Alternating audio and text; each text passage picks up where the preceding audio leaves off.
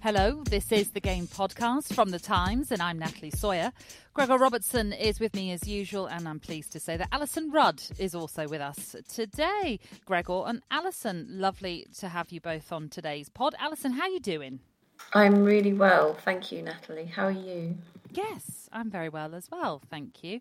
Uh, been back on the court since we last had you on the pod? Yeah, won a tournament. Just thought I'd throw that in. Oh, so casual. You were hoping I'd ask you this question, I bet. in terms of tournament, how many people were in this tournament? Four. oh, that's all right, Alyson. I like it. Best of what? Best of three sets? How many sets do you play? We played seven games each singles. So I like to think it's a true representation of genius. oh, I love it. Well, Alyson, I, I, mean, I've been terribly lazy, as I tell everybody. Uh, what about you, Gregor? How's this uh, sub 21? We did do sub 21, didn't we? I say we. Yes. I feel like it's. we, uh, taking some credit, yeah. Yeah.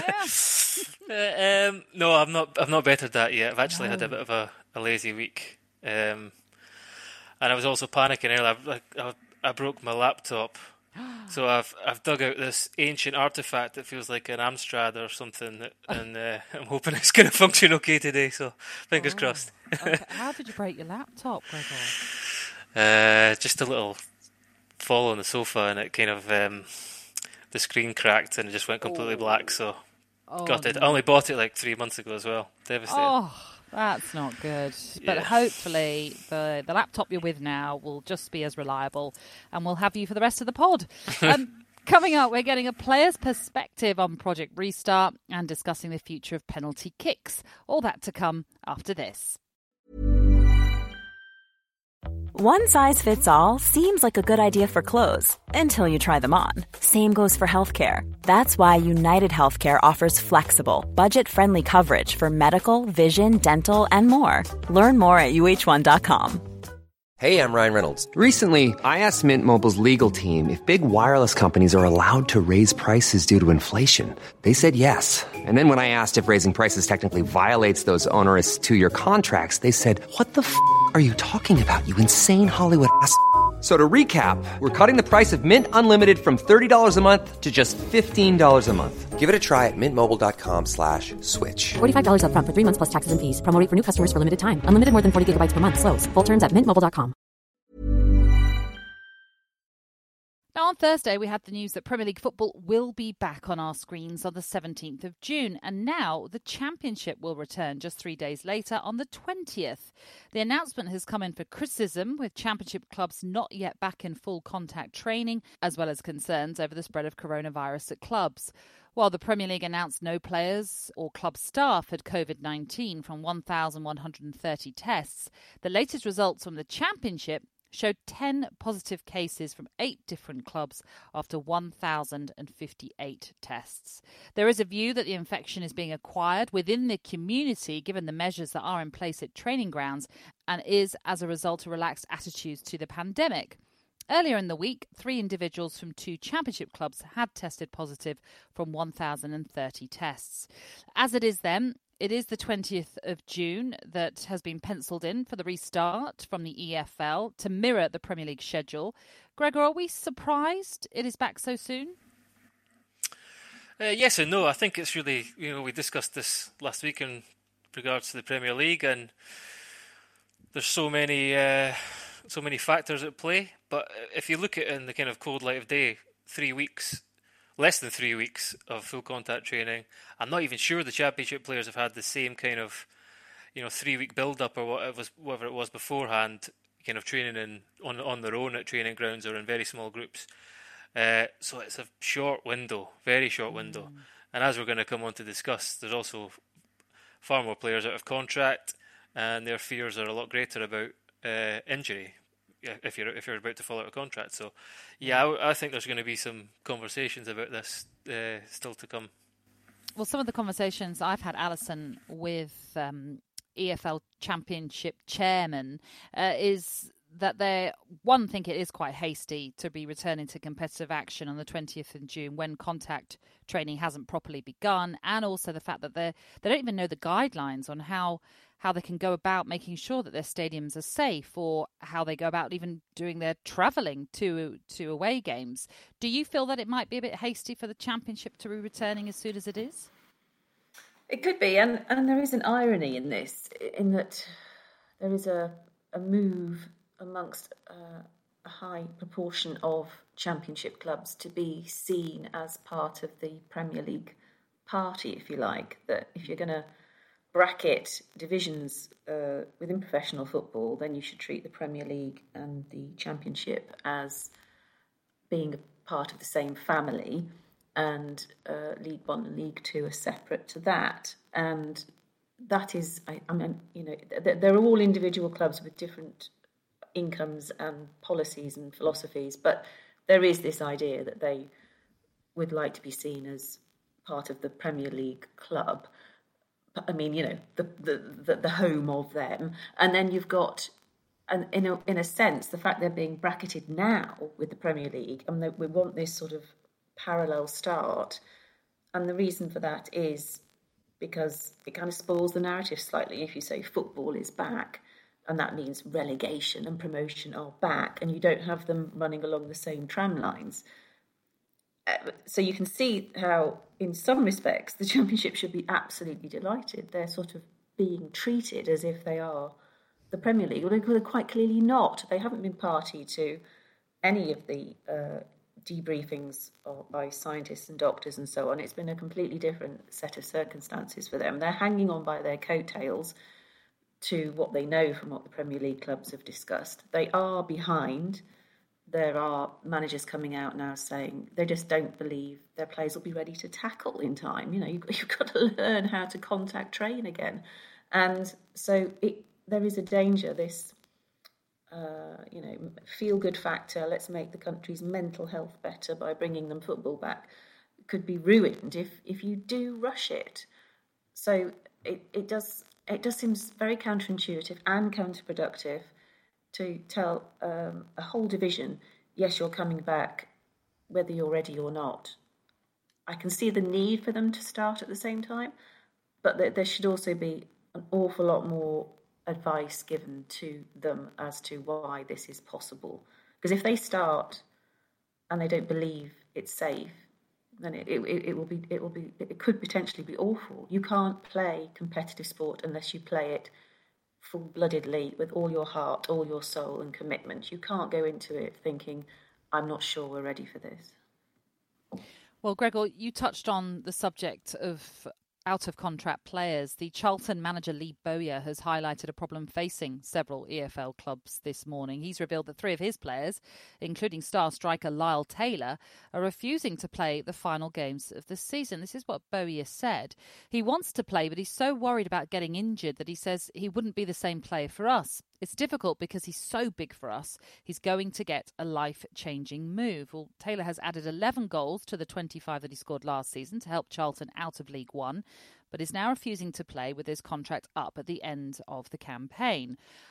The same goes for Academy graduate and fan favourite Chris Solly, who's out, also out of contract this summer, and also midfielder David Davis, who is on loan from Birmingham City and is apparently refusing to even report for duty back in London. So, Gregor, when you take into account the situation involving those three players that I've mentioned, should a player actually have the right to refuse to play?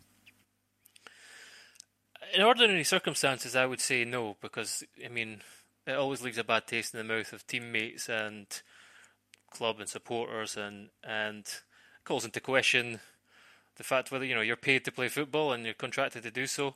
But at this point, they will not be contracted to do so.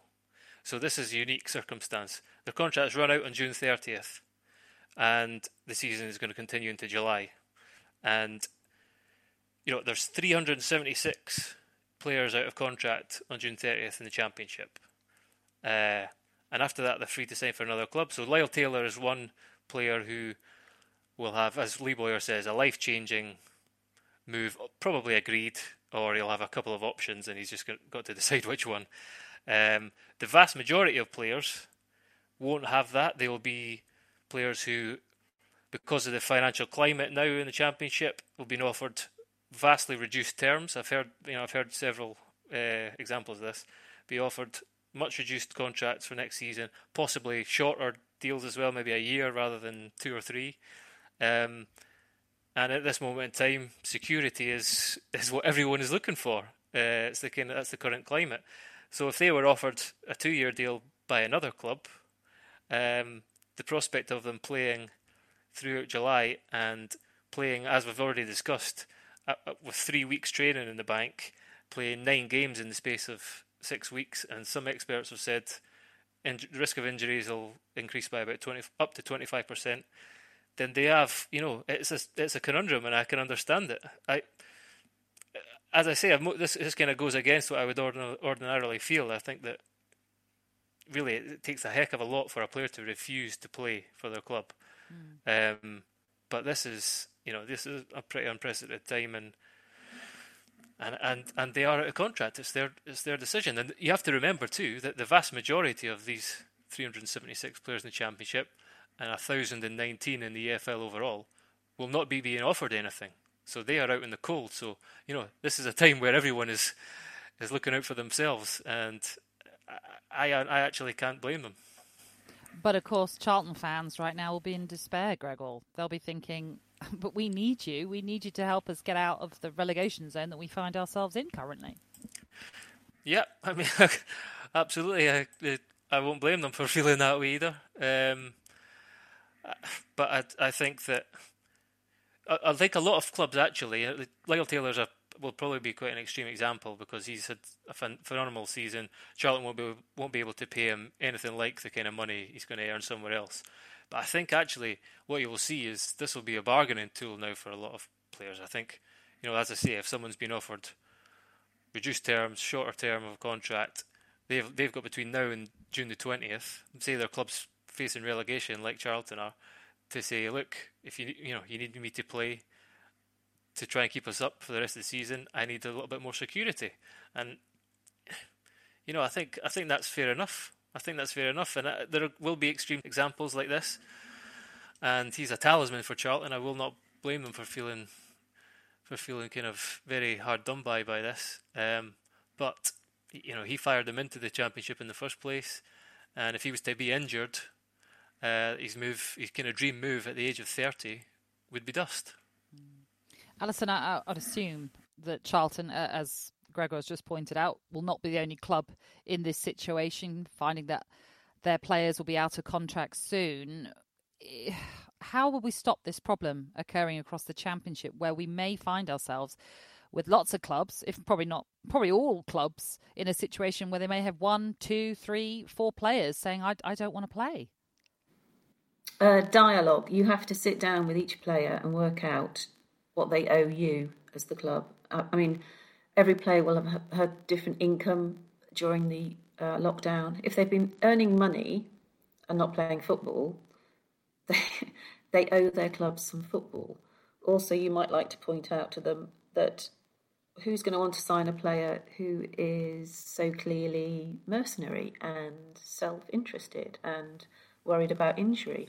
It might alert clubs who want to buy you to the injuries they didn't know you had, that you, you know, things you're protecting yourself from rupturing and so on.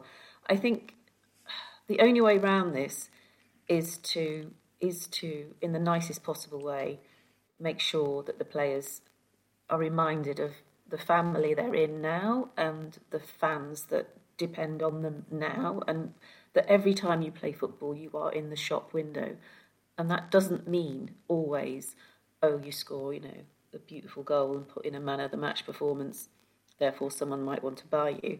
People look at attitude and uh, hints at possible injury problems and so on. You you really don't want to be putting yourself out there as somebody who, who you know you're alerting people to issues you have. Don't do that. Make it about your football and your positive attitude. I'm not saying any of these, when I say dialogue, I mean that. I'm not saying you sort of throw, you know, fist down on the table and say you have to play. But I'm sure, I'm sure if you talk to players who have these concerns and talk talk it through and make them see that it could actually be counterproductive to what they're trying to do in the end, which is get another job somewhere, that that they will they will do what you know, as I think all of us probably feel is the right thing to do just be, it's a terrible thing what's happened. It's made everyone's lives different and difficult in different ways. Um, if you have to alter your plans slightly or th- things have gone differently to how you hoped, well, you know, a lot of people are in the same boat, mate. So get on with it. Do you think, Alyson, just to pick up on something you mentioned about the dialogue and, and not necessarily alerting people to to, uh, to yourself being a mercenary, let's say, if you were a footballer, do you think other clubs really do pay attention to that? Because at the end of the day, someone like Lyle Taylor, who has been courted now by a number of clubs for, for his strengths on the pitch, will they really care about what how his attitude towards Charlton right now if they know that they're going to get a goal scorer? well, it might. That depends on the dressing room, doesn't it? It might alert you to the fact he might just not fit into your current dressing room, or he might not fit into the way the owner likes to chat to the team, or the way the manager does his team talks. I think probably more less important than that is the fact that if you start talking about injuries, people will think about injuries, whether you've got one or not you're suddenly making yourself into a problem purchase instead of an amazing purchase. You've just got to be careful how you frame yourself, I think. Mm. Gregor, I think I heard you go no. No. I mean, let's be honest. If you, how often do we hear of players in a transfer window refusing to train, or you know, I, someone like Harry Maguire, who's held up as a consummate professional, suddenly came down with a sickness bug just at the time where he was, where Manchester United were sort of applying the pressure to to seal the move from, from Leicester City. You know, th- this is a kind of tactic that, that's used, and I know it's a bit unpalatable, but um, this is more extreme than even that because those players are contracted for usually for two, three, four years in the Premier League. Um, if they were injured in training or whatever, that's, you know, they're still going to earn a, earn a living.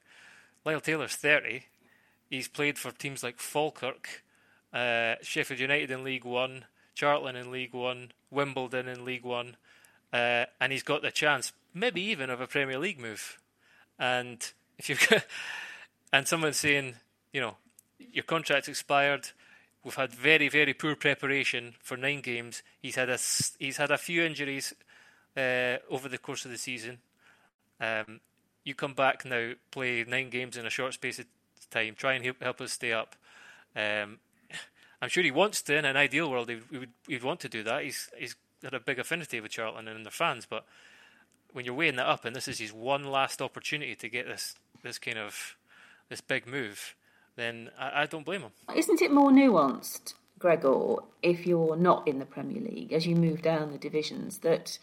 If you sometimes you just need a squad to just put in that extra mile when they're knackered and you know they haven't got any bonuses to offer you, but they just want to know that you know if, if things get tough, they can rely on you. For example, I don't. I, I just I just think if I was weighing up two players and one player was one who'd mentioned worries about getting injured and his contract, I'd probably go for the one who who just decided you know he wanted to repay the club that he had some affinity for. I think I think you're probably I think you're probably right. Yeah, but that there's not many Lyle Taylors on a free transfer from Charlton Athletic uh, available at any one time, any one summer. So, you know, if you if you want to point out another Lyle Taylor available for free, who is willing to play through the uh, through risk of injury and, and sort of help his club up, and they were the same player, of course you would go for him. But there aren't many Lyle Taylors available for free this summer. And do th- how do you think footballers feel, if they care at all, about re- being referred to as mercenaries, Gregor? Uh, they would rather not be, but it's easily forgotten. And if he starts scoring goals for his new club, th- those fans will love him. Yeah. Well, we mentioned that championship clubs aren't happy then with this statement that was put out last night from the EFL with regards to the championship restart date. QPR released a statement this morning in which they lambasted the EFL on that championship return, citing a lack of consultation with individual clubs and the proposed restart date as well. Uh, as I mentioned, having spoken to, to a couple of chairmen within the championship, it does seem as though the lack of consultation, Gregor, is a big issue for them. Do you think pride is at stake for a lot of these clubs? Because June the 8th was penciled in as when they were going to meet up, championship clubs, or have their virtual meeting as they've been doing. Um, and have a vote on when the championship should restart, but it seems that the EFL have jumped the gun a little bit. They've already come out with their date. So, do you feel maybe this is pride that's been dented by some of these championship clubs that haven't had a proper conversation with those at the EFL? A little bit. I mean, I think we're kind of looking at the food chain in, in action here. It's the same with players a few weeks ago in terms of the, the date for a restart in the Premier League being being banded around, and, and the footballers themselves, the ones who were playing, hadn't been consulted. So I'm sure there is an element of that. You know, when you thought you were going to have some voice in the planning for how the football returns, but really, I think that it ultimately comes down to the the fact that they haven't even started full contact training, and they're talking about three weeks away, and that's that's perfectly valid. That is really that is asking a lot, uh, and there's a lot riding on this for for some clubs. Um, for most clubs. I mean, if you look at the championship table, QPR are 13th and they're six, point, six points away from the playoffs. They've got a chance at the playoffs. It's very slim, but they have a chance. Uh, and there's you know a handful of teams involved in the in the relegation battle. So there's probably only a handful of teams who have nothing to play for. It's extraordinary. I think you know when all this is over with, the championship is actually going to be the league to watch for some for some uh, jeopardy in a real title race. Um, but I, I think really ultimately it, will, it, it comes down to that. Three weeks is not enough, and and despite all the all the kind of factors at play, and the you know the Premier League needed to start at a certain date because it need, it needed to please broadcasters, or it would have a rebate. Uh, players, you know, the play, players had to be convinced.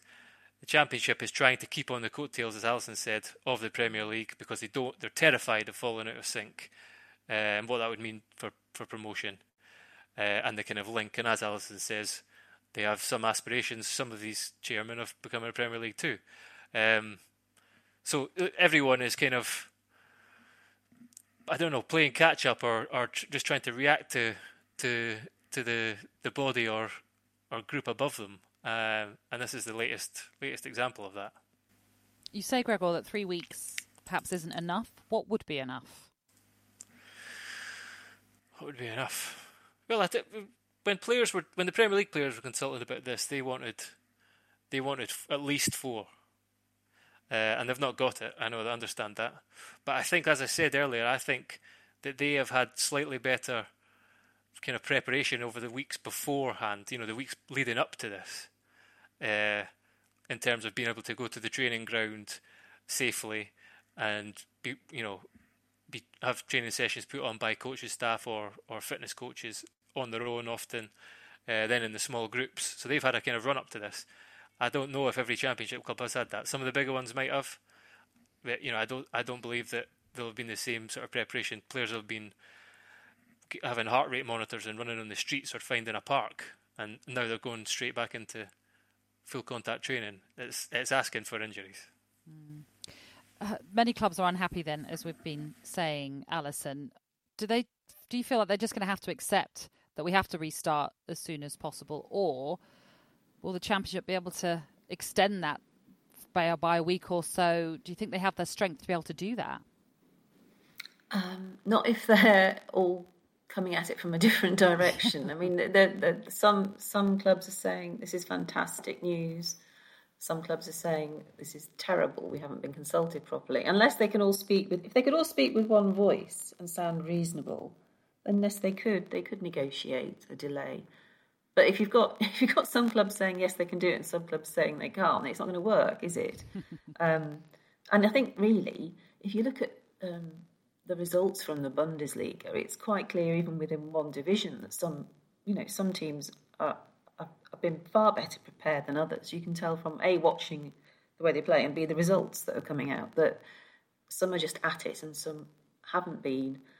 So I, I suspect we will see something like that happening in the championship. We'll see some matches which were very surprised by the performances and the score lines because clubs will be at a different level. Most important of all, though, is that I think they have to assume whether they get a delay of a week or not, they have to go at it now and be, um, you know, uh, being really positive to everybody within the, within their walls and out on the training pitches about doing the best they can to get ready. Because it, it's, it's like if you go in it's the same as going in for a tackle half-heartedly. You're more likely to get injured.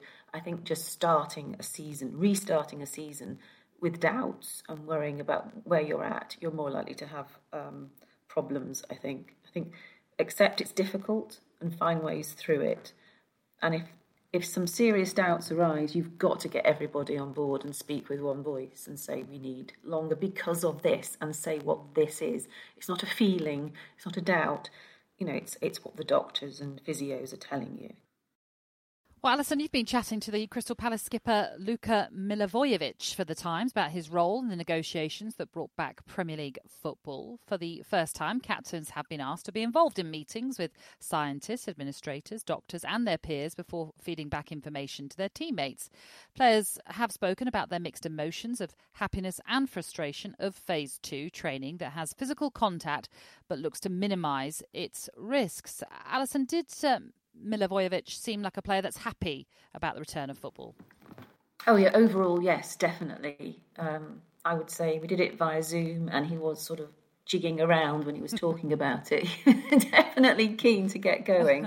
Um, but he was he was. I found him really open about how it's been uh, different for him. I mean, he's the captain. English is not his first language, and I get the impression he's been you know, he's been sat there listening to all these meetings the managers have had, taking copious notes, thinking about what they've said, planning his questions, making sure he relates the answers back to his teammates. If you think about it, this is not something football captains are supposed to do. I mean, captaincy really doesn't mean that much in, foot, in terms of football at all. And most managers will tell you they've got three or four captains on the pitch anyway so he's he's taken it really seriously, and I suspect most, if not all, the Premier League captains, whilst not used to having this role, um, like being at a summit meeting, they've um, they've taken it really seriously, and uh, he was very Luka was very earnest about that, and you really get the sense that he has this sense of responsibility that they're his family, and he wants to make sure that they know everything he's heard. He's made sure they understand it too. Uh, Gregor, when you think back to some of your previous captains, any stand out as the right choice to deal with scientists or administrators, or, or perhaps even that stand out that wouldn't have been the right choice, but maybe the skipper? Uh, I'm not sure who within football is right to deal with scientists, but uh, administrators maybe. I mean, the, most captains, in my experience, are, are fairly kind of strong-willed characters, and uh, and they would stand up for the kind of interests of of your of the teammates in, in a room like that. Um, I would. Where, Were you ever a captain, Gregor? Only like as a stand-in. I was never a kind of uh, like a cap named captain at the start I of the season. I knew you no. couldn't deal with scientists. that was it. Yeah, I'll it I'll say that anyway. Um, Go on, you're going to tell us someone. I, well, there, there's there's some you know Wes Morgan just now I, I interviewed a few weeks back. He he's undertaken courses in in becoming a director of football. So you know, he could be in, in the shoes of the administrators one day. So he's definitely someone who's very well suited for this, and he's PFA rep and um, someone else like Michael Dawson as well stands out to me as someone who I, I played with as a captain, and he undoubtedly would kind of ask difficult questions and and, and from what I've heard anyway, the, you know, the players have been in constant contact in WhatsApp groups and stuff over the over the last couple of months or whatever. Um, and they, you know, everyone's put firing firing in the questions they have, and the players have kind of taken that forward and, and, and asked them to the people who they hope have answers. They've not always had the answers, but um, no, I think I think actually the captains of of, of Premier League clubs have, have dealt very well with this in the last couple of months in the way that they've kind of presented a fairly united front as well. Um, so no, I think I think probably they've all stood up for their for their teammates. Mm. Well, Milivojevic explained how some of the problems to come out of phase two training have been the following. The advice to minimise unnecessary close contact could cause injury. As he explains, you either play properly or not at all, as Alyson alluded to earlier on as well. Not being able to hug and kiss his teammates after not seeing them for eight weeks. There's complaints of stiffness in calves, groin, and hamstrings that you need someone to help you with. Now, in phase two, there will be help, but for no longer than 15 minutes. And also, he worries that he won't be able to restrain himself to not hug a teammate if they've just scored a 90th minute winner. He sounds like he's a very touchy feely, emotional kind of guy that just loves a hug. But when you think about players playing, should they be punished for unnecessary contact, Alyson? Well, uh, this is the um, uh, part of the problem, I think, is that, the, and Luka alluded to this in the interview because he's he's one of his best mates is Filip Kostic, who um, plays at Eintracht, and so he's been talking to him about how it's gone in the Bundesliga, and Kostic was saying it's a bit weird that you you have to wear a mask on the sub bench and then suddenly next to somebody in the warm up or on the pitch. It's as though there's a feeling that they're doing these things to prove that they're sensitive to distancing, whereas in fact, they, if you think about them, they make no logical sense at all. And so to punish someone for getting close to someone else when you score, when you've got really close to them when you were tackling them, that that is nonsensical. All you can do is is ask the players to be aware that they're doing this whole role model thing again. People are watching, and if they do things slightly differently, it's reminding the world at large that we're still trying to distance. But you do not punish someone if one minute they have to touch them for a tackle, and in the next minute they have to touch them for an emotional release. That would be utterly ludicrous. Hmm. Greg, I mean, how hard do you think it will be for players to not have that instinct to, to, yeah, but, you know, to celebrate a goal and to kind of go for the chest pumps or whatever it is that players do for their celebrations. How hard is it to, to not do that, do you think? I think we've seen it in the Bundesliga. I think there's been some, you know, we saw uh, uh, Haaland when he scored the first goal, and the kind of that was an iconic picture of the sort of socially distant celebration. And then we've seen other games where it's just completely forgotten about. Yeah, uh, I think it probably matters about the context of the goal in the game. You know, if if it's a last minute winner, obviously it's hard to to sort of restrain yourself. Uh, whereas I saw Kai Havertz scoring goals, and he kind of runs away nonchalantly with his fist out, sort of urging a little fist bump.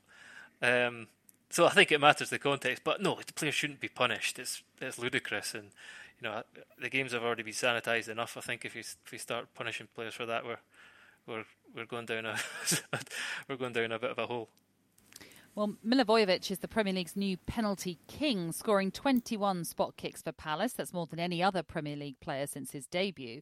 He has been speaking to Alyson about his concerns, though, over taking one in an empty stadium. He said this I haven't taken a penalty in an empty stadium, but I believe it's much harder to shoot without people because when you have people in the stadium, there is a lot of pressure, but that gives you focus.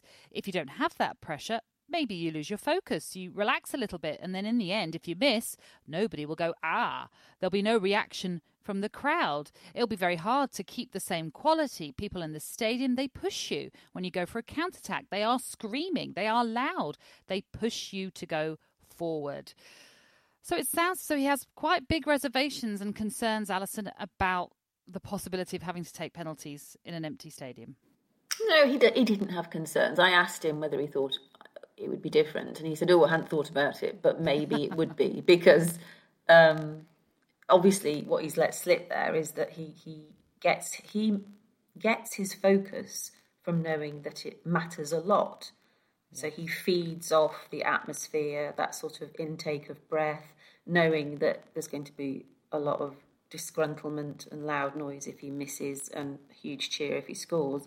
And he he's let me know there that he feeds off that. And i think that's particularly interesting because i've spoken to other penalty takers who will say the key is to pretend there is nobody there at all. Mm-hmm. and that if you acknowledge how important the kick is and that you might hear arg uh, if you miss then you're not going to be able to take the penalty kick. So um, it just it all it's done really there is he's underlined that the the parameters will be different and he has to work out a way to make sure he's focused. And that's that is at the ultimate root of all good penalty takers knowing what makes you focused and then being able to execute it.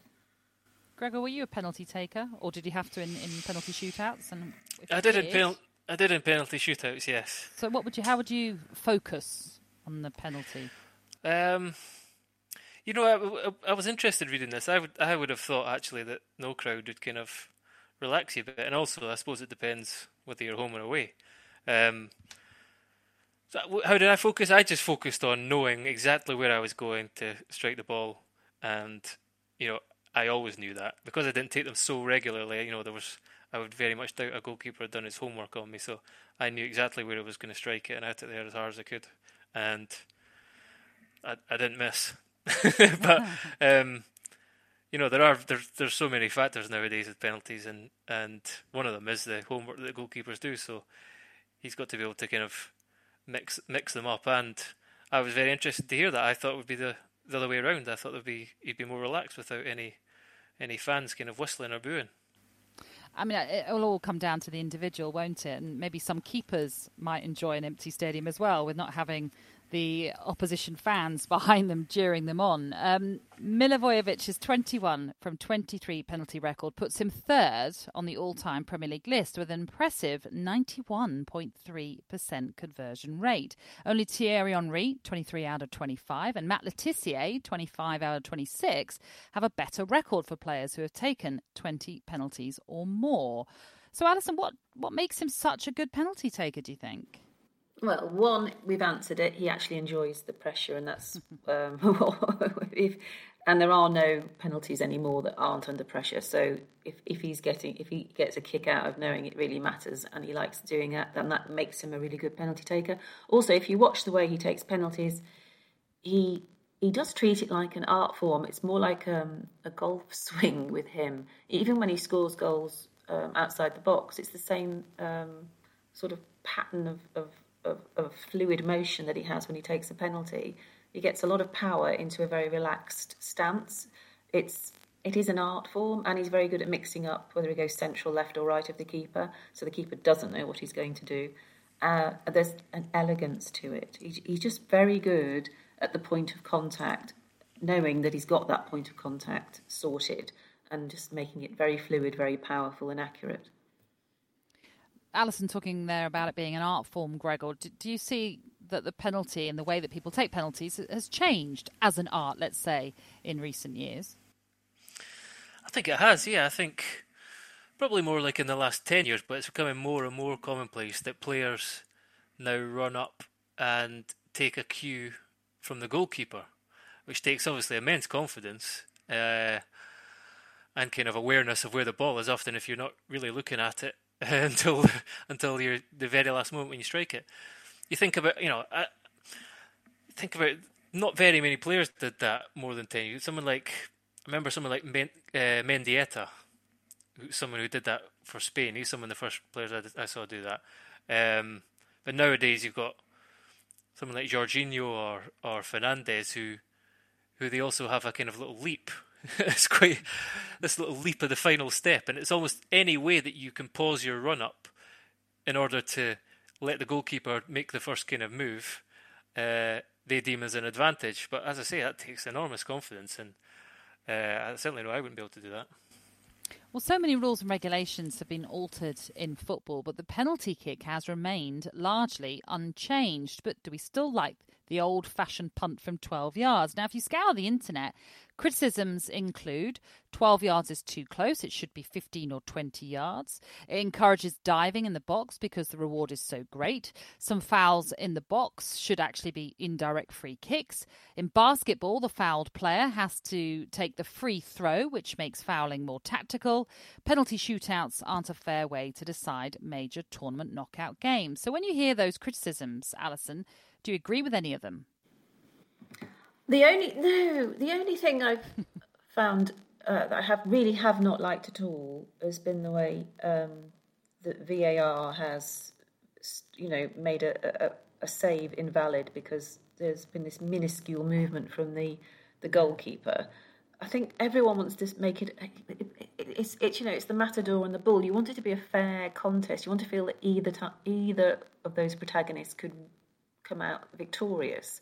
So I want I when I watch a penalty kick, I don't like it if I feel that the the goalkeeper is at a disadvantage and it's only all about the yeah. striker of the ball hitting the target. And if he does or, or she does, then that's fine. It's, it's going to happen because there's not a lot. And there was this period after um, a review of what the goalkeeper did, where uh, you know you just felt how's that working in the goalkeeper's head? How on earth can you handle that? You've got to be able to jiggle and move around and so on. Fortunately, uh, the Premier League at least decided it was it had gone too far, and I would hate I would hate for that to be reintroduced for this this sense for the, that you can't have the the goalkeeper being allowed to to jiggle about and play mind games with the attacker. I love penalties. I love the way you can spot different styles. I like Jorginho for Chelsea, his little sort of stop, start, skippity dip. They've all got something. They've all got something, and the tension that you get, sort of like penalties awarded, and suddenly you get a, a different sort of fluttering in your chest, and the whole the whole match goes into a different phase for about four minutes. I think that's one of the great things about football. And so you could be watching the most beautiful sort of total football type of match, and then it would change completely if you had a penalty awarded. That the, the the sense of urgency and so on. It can really it can really alter the mood in, in a good way. Uh, so, and I think that's the reason, Natalie, that very little has changed is mm. because mm. they provide instantaneous, amazing drama. And if you think about it, it's pointless saying, "Oh, it's not fair." It's entirely fair. If you if you're paid to play if you're paid to play football, you should be able to strike a ball cleanly enough to beat a bloke stood in front of you. I think we'd gone a few weeks, in fact, probably the whole of lockdown without VAR being mentioned. But Alyson, you brought it up. So, Alyson, I think obviously by the sound of it, you're quite happy with how the, the penalty kick and everything it, it works out in football right now. How about you, Gregor? Do you think it needs any tweaks? Did you agree with any of those criticisms that I mentioned? No, I, I, I think. Look, it should be a deterrent. It should be a deterrent for fouling in the box or around the, you know, when someone's close to scoring. So I think if you were to move the ball back further than 12 yards, that would sort of lessen the deterrent. Uh, I think if you were to turn some into indirect free kicks, it would do the same. I think encouraging diving in the box is true, but I think that that's we need to clamp down on, on diving rather than changing penalty kicks. I have to say the thing about the, the free throw was quite intriguing. Uh, but no, look, I'm a I'm a traditionalist on the whole. I think I think penalties work pretty well the way they are, and there's been so many ways that people have, you know, thought about trying to decide a game in another way, or um, it's none of them are the same as penalties. Okay, then I'm going to ask you both to nominate one player from past or present to take a penalty kick that your life depends on, or should we say, let's say for you, Alyson, it seals the title for Liverpool. Who do you choose and why? Alyson. There's only one man for the job. Mile, Mile Jedinak. He has taken 17 penalties in his career and he has scored 17 penalties no in his way. career. And I watched I was in I was in Russia, I was watching Australia v France and um, Australia were awarded a penalty and I turned to everybody in the box. I said, He'll score this, he'll score this, you know, I know he's going to score this and there was no, there was just to have absolutely no doubt. Now, um, Matt Le Tissier is one of my favourite players of all times, but uh, even my confidence in Jedinak for the penalty take was higher than it was whenever I watched Matt Le Tissier. It, there's something about him that is so completely focused, and he's the opposite of um, Luka in that he he told me the key for him is to pretend he's on his own and there's absolutely nobody there at all. It's just him making sure he makes good contact. But he's he's a monster when he takes um, a penalty. And of course, you know he was he was brought on just to take a penalty for um, Aston Villa to to get to the playoff final. And that's pressure enough. I mean, there can't be any more pressure than that. You know, you're going to have to take a penalty. Take. He's been on the bench for God knows how long, and he knew. And he said that's the only time he wobbled slightly was because he knew that he had one job, um, but he did it. And um, yeah, he's he's um, an impressive bloke generally, but his penalty record is fabulous. So he has a 100% penalty taking record. That is pretty impressive and pretty hard to beat, Gregor. Come on, who are you going for? I'm going for Graham Alexander. okay. Yeah, uh, it's he's harder to know to tie down exactly his his numbers because he's a bit older and he didn't always play in the Premier League. In fact, he only reached the Premier League in his thirties. Uh, but I think it's seventy seven out of eighty three, and part of it is his technique. I mean, he he he ran up so deadly straight, and he could smash it in with the outside of his right foot, or he could hit it in with the inside of his foot so that would almost decide which corner he was going at. And he was the same. He he practiced penalties with no goalkeeper. Uh, he said that he thought that if he put the ball where he wanted it to, the goalkeeper's irrelevant, and I think that's true. Um, so you know he he he, had a he had a kind of a reputation for, for taking penalty kicks for so many years. I think he's one of a few players who's played a thousand league games, played for Preston North End, Burnley, uh, Scotland latterly as well. He's now the Salford manager, of course. Um, and apparently he missed his first ever penalty kick was when he was 19 years old for Scunthorpe United in a playoff final at Wembley, and he missed. So he said he almost said that, that he was always kind of trying to make up for that, and he practiced and practiced and practiced, and uh, you know he, he, as I said, he had this reputation in the football league, and he reached the Premier League with Burnley very late on in his career.